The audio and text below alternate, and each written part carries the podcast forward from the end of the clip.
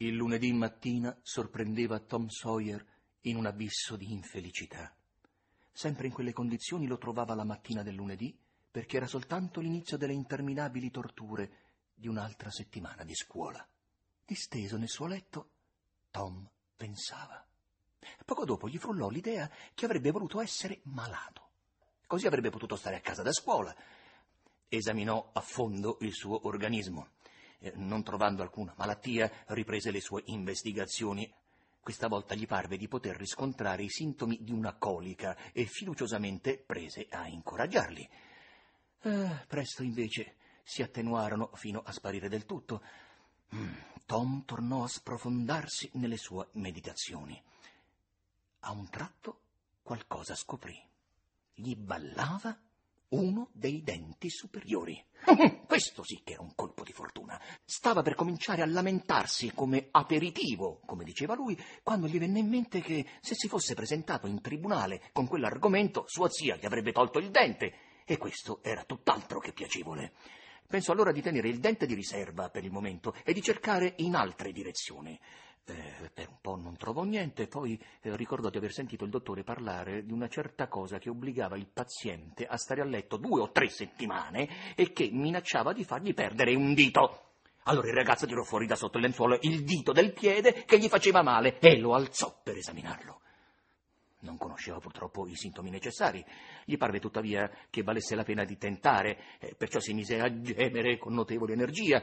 Ma Sid continuava a dormire, senza accorgersi di niente. Tom gemette più forte e gli parve di cominciare a sentire un certo dolore al dito. Nessuna reazione da parte di Sid. Questa volta Tom ansimava per lo sforzo ed emise una serie di gemiti riuscitissimi. Sid continuava a russare. Tom era seccato, disse Sid, Sid, e lo scosse. Questa tattica funzionò bene e Tom riprese a lamentarsi. Sid sbadigliò, si stirò, poi sbuffando si sollevò su un gomito e cominciò a guardare Tom. Tom continuò a gemere e Sid disse: Tom, ehi Tom! Nessuna risposta. Tom, dico a te, Tom. Che hai, Tom? E lo scosse e lo guardò ansiosamente in faccia.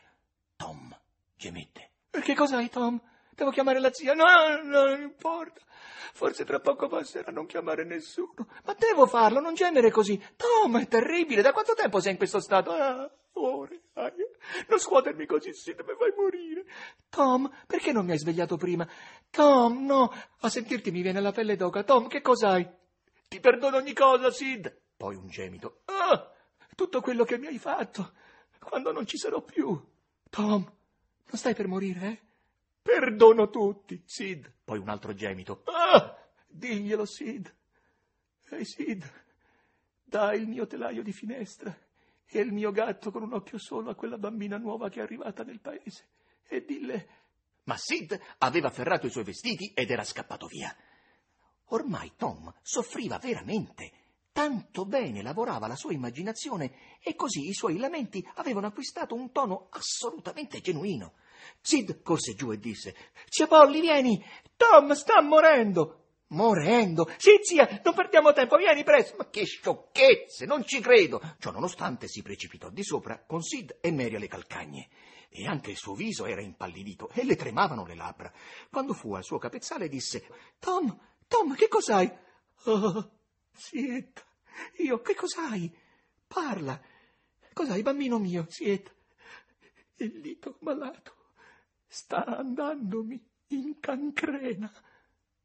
La vecchia signora si lasciò cadere su una sedia e rise un po', poi pianse un po', poi fece entrambi le cose insieme.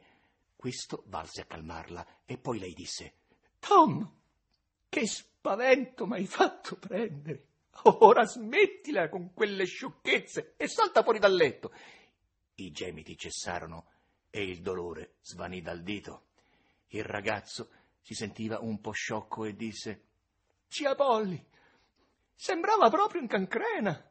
Mi faceva così male che non sentivo neanche più il dente. Ah, il dente, sì, davvero. Si può sapere cos'ha ora questo dente? Che ne è una che balla e mi fa un male da morire. Calma, non ricominciare a lamentarti. Apri la bocca. Beh, sì, hai un dente che si muove. Ma non morirai per questo. Mary, portami un filo di seta. E tizzone ardente dalla cucina. Tom disse, ti prego, Tieta, non, non me lo strappare, non mi fa più male. Ti prego, no, Tieta, non voglio stare a casa da scuola. Ah, no, eh? Ah, così hai fatto tutta questa commedia per restare a casa da scuola e andare a pesca. Tom, Tom, io ti voglio tanto bene. E tu sembri far di tutto per spezzare il mio vecchio cuore con la tua immoralità. Eh, ma a questo punto gli strumenti del dentista erano pronti. La vecchia signora assicurò un capo del filo di seta con un nodo scorsoio al dente di Tom e legò l'altro alla colonna del letto. Poi prese il tizzone ardente e all'improvviso lo gettò quasi in faccia al ragazzo. Ora il dente dondolava, appeso alla colonna del letto. Ma tutti i triboli hanno il loro compenso.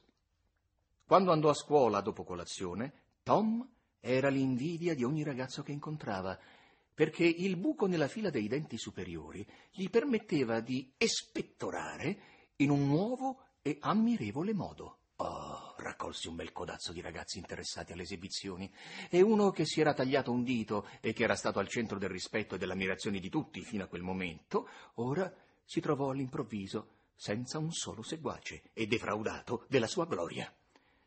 Aveva il cuore pesante e allora disse, con un disdegno che non provava, che sputare come Tom Sawyer era una cosa da nulla. Ma un altro ragazzo gli disse Uva acerba! E lui si allontanò, eroe abbattuto dal suo piedistallo. Poco dopo Tom si imbatté nel giovane paria del paese, Huckleberry Finn, figlio dell'ubriacone del paese. Huckleberry era cordialmente odiato e temuto da tutte le madri del paese perché era pigro, volgare, cattivo e totalmente rispettoso della legge, e anche perché tutti i loro figli lo ammiravano tanto e si divertivano contro tutti i divieti a frequentarlo e avrebbero voluto avere il coraggio di essere come lui. Tom era come il resto dei ragazzi rispettabili, in quanto invidiava a Huckleberry la sua vistosa condizione di reietto e aveva ordini severissimi di non giocare con lui.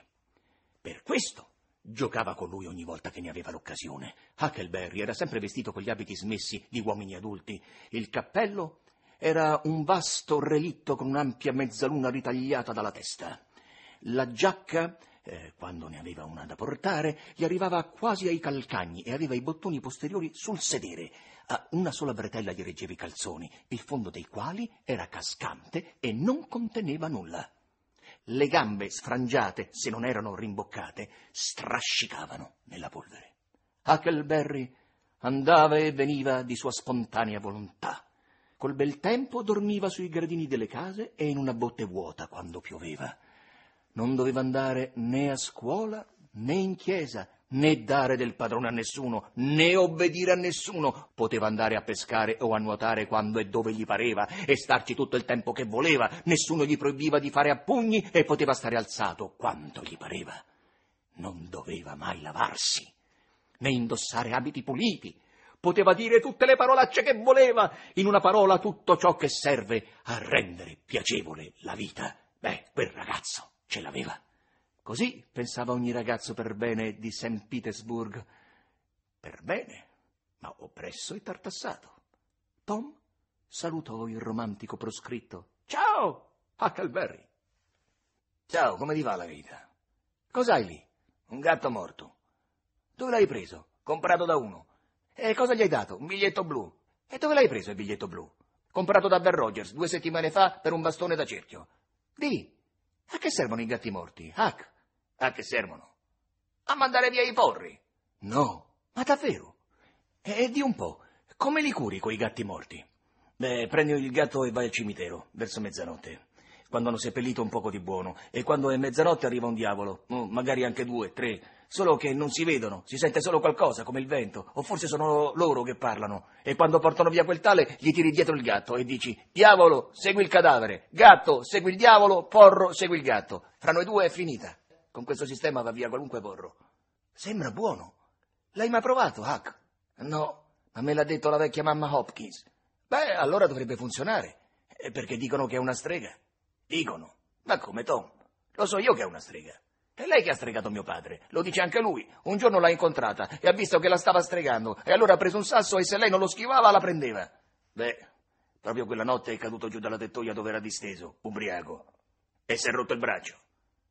Ma è terribile, accidenti, ma come faceva a sapere che lei lo stava stregando? Ah, Dio, lo capisce subito mio padre. Lui dice che quando continuano a fissarti così, senza mai toglierti gli occhi di dosso, allora ti stanno stregando, soprattutto se borbottano qualche cosa.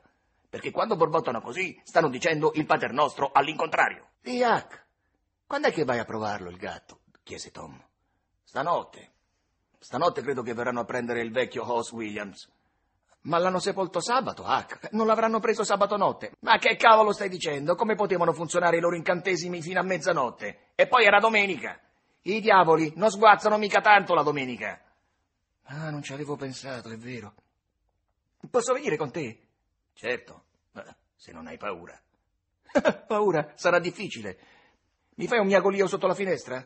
Sì, e tu rispondi nello stesso modo, se è possibile. L'ultima volta mi hai tenuto a miagolare fino a quando il vecchio Ace si è messo a tirarmi dei sassi e a dire quel gatto nella malora. Allora gli ho tirato un mattone nella finestra, ma non dirlo. No, quella notte non potevo miagolare perché la zia mi sorvegliava. Di Hack, e quella lì, che roba è? Nient'altro che una zecca. E dove l'hai trovata? Nei boschi. E cosa vuoi in cambio? Mm, non so, non voglio venderla. D'accordo.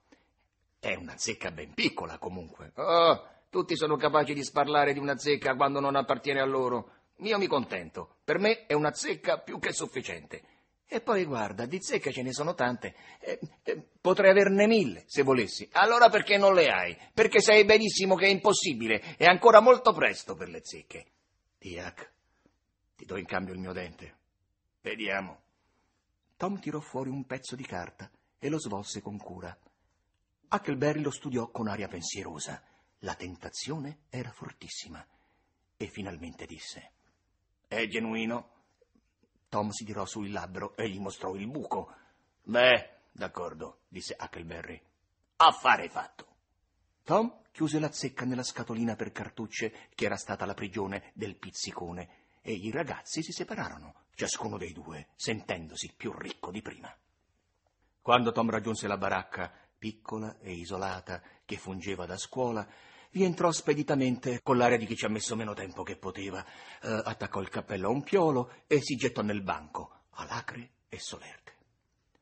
Il maestro, proneggiante lassù nella sua poltrona sfondata, stava sonnecchiando, cullato dal maleodorante brusio della scolaresca. L'interruzione lo svegliò. Thomas Sawyer, Tom sapeva che quando il suo nome veniva pronunciato per intero era segno di guai. Signore? Venga qui. Dunque, signore, perché lei è di nuovo in ritardo, come sempre? Tom stava per rifugiarsi in una bugia quando vide due lunghe trecce di capelli biondi penzolanti su una schiena che, mosso dall'elettrica simpatia dell'amore, riconobbe subito e vicino a quel banco c'era l'unico posto libero dalla parte delle bambine e disse istantaneamente mi sono fermato a parlare con Huckleberry Finn. Il cuore del maestro si fermò e il suo sguardo confuso si perse nel vuoto. Il brusio della scolaresca si interruppe. Gli scolari si stavano chiedendo se quel temerario era uscito di senno. E il maestro disse: Lei, lei ha fatto cosa?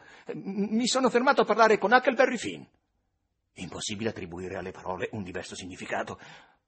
Thomas Sawyer, questa è la confessione più sbalorditiva che mi sia mai capitato di sentire. Non basterà alla ferula a lavare questa offesa. Si tolga la giacca. E il braccio del maestro lavorò fino a stancarsi e lo stock di bacchette si ridusse notevolmente. Poi seguì l'ordine. E ora, signore, vada a sedersi tra le bambine. E questo le sia d'avvertimento. I risolini che si diffusero nell'aula parvero confondere il ragazzo, ma in realtà quel risultato era prodotto dal timore reverenziale che gli ispirava l'idolo sconosciuto e dalla grande gioia che gli dava la fortuna che aveva avuto. Tom sedette in fondo alla panca di abete e la bambina si scostò da lui con uno sdegnoso movimento della testa. L'aula era piena di sussurri, di gomitate, di strizzate d'occhi, ma Tom sedeva immobile, con le braccia sul banco lungo e basso davanti a sé, e sembrava immerso nello studio del suo libro. Dopo un po', il ragazzo prese a lanciare occhiate furtive alla bambina. Eh, lei se ne accorse, e gli fece una boccaccia e gli voltò le spalle per un intero minuto. Quando tornò a girarsi, cautamente, una pesca giaceva davanti a lei. Mm, la bambina la respinse. Tom gentilmente glielo offrì di nuovo. Lei tornò a respingerla, ma con minore animosità. Tom, paziente, la rimise al suo posto e lei allora la lasciò stare. Tom scarabocchiò sulla lavagna. Prendila, per favore, ne ho delle altre. La bambina lesse quelle parole, ma non fece alcun gesto. Allora il ragazzo cominciò a disegnare qualcosa sulla lavagna, nascondendo la sua opera con la mano sinistra. La bambina per qualche tempo si impose di non badarci, ma di lì a poco la sua curiosità cominciò a manifestarsi con segni quasi impercettibili. Il ragazzo continuava a lavorare, apparentemente ignaro, e la bambina, senza impegnarsi troppo, fece come un tentativo di vedere, ma il ragazzo non mostrò di essersene accorto e alla fine lei cedette. In tono esitante mormorò Fammelo vedere. Tom scoprì parzialmente un'orribile caricatura di una casa con due timpani e un cavatappi di fumo che usciva dal camino. Allora l'interesse della bambina cominciò ad appuntarsi sul lavoro e lei dimenticò ogni altra cosa. Quando il disegno fu finito, lo studiò un momento e poi disse a bassa voce: È carino. Fa un uomo. L'artista drizzò nel giardino un uomo che sembrava una torre di trivellazione, eh, con un passo che avrebbe potuto scavalcare la casa, ma la bambina non era ipercritica e, soddisfatta del mostro, mormorò: oh, Bell'uomo. Eh, eh, ora disegna me che sto arrivando. Tom disegnò una clessidra sormontata da una luna piena e con braccia e gambe che sembravano pagliuzze e munì le dita tese di un prodigioso ventaglio. La bambina disse com'è bello! Vorrei saper disegnare. Mm, è facile, sussurrò Tom. Mm, ti insegno io. Davvero? E quando? A mezzogiorno. E tu vai a mangiare a casa? No, resto se vuoi. Ah, bene, allora siamo d'accordo. Com'è che ti chiami? Becky, Becky Thatcher. E tu? Ah, sì, lo so. Ti chiami Thomas Sawyer. Tu chiamami Tom, eh? Sì. Tom allora cominciò a scarabocchiare qualcosa sulla lavagna, nascondendo le parole alla bambina. Ma questa volta lei non ebbe esitazioni e chiese di vedere. Tom disse: No, non è niente. Ah, sì che lo è. No, no, no, che non lo è. E vuoi che te ne importi? Ma sì che mi importa, mi importa, sì, dai, fammelo vedere. No, farei la spia. No che non la farò, posso morire se farò la spia. Dai, fammelo vedere.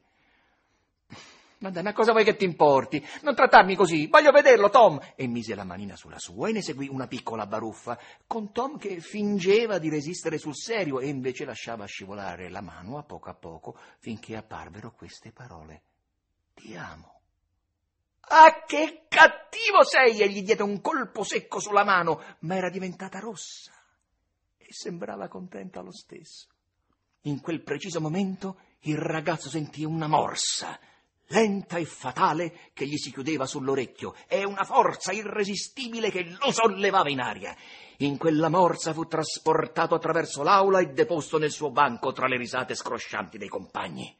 Poi il maestro torreggiò sopra di lui per qualche orribile istante e finalmente se ne tornò al suo trono senza dire una parola.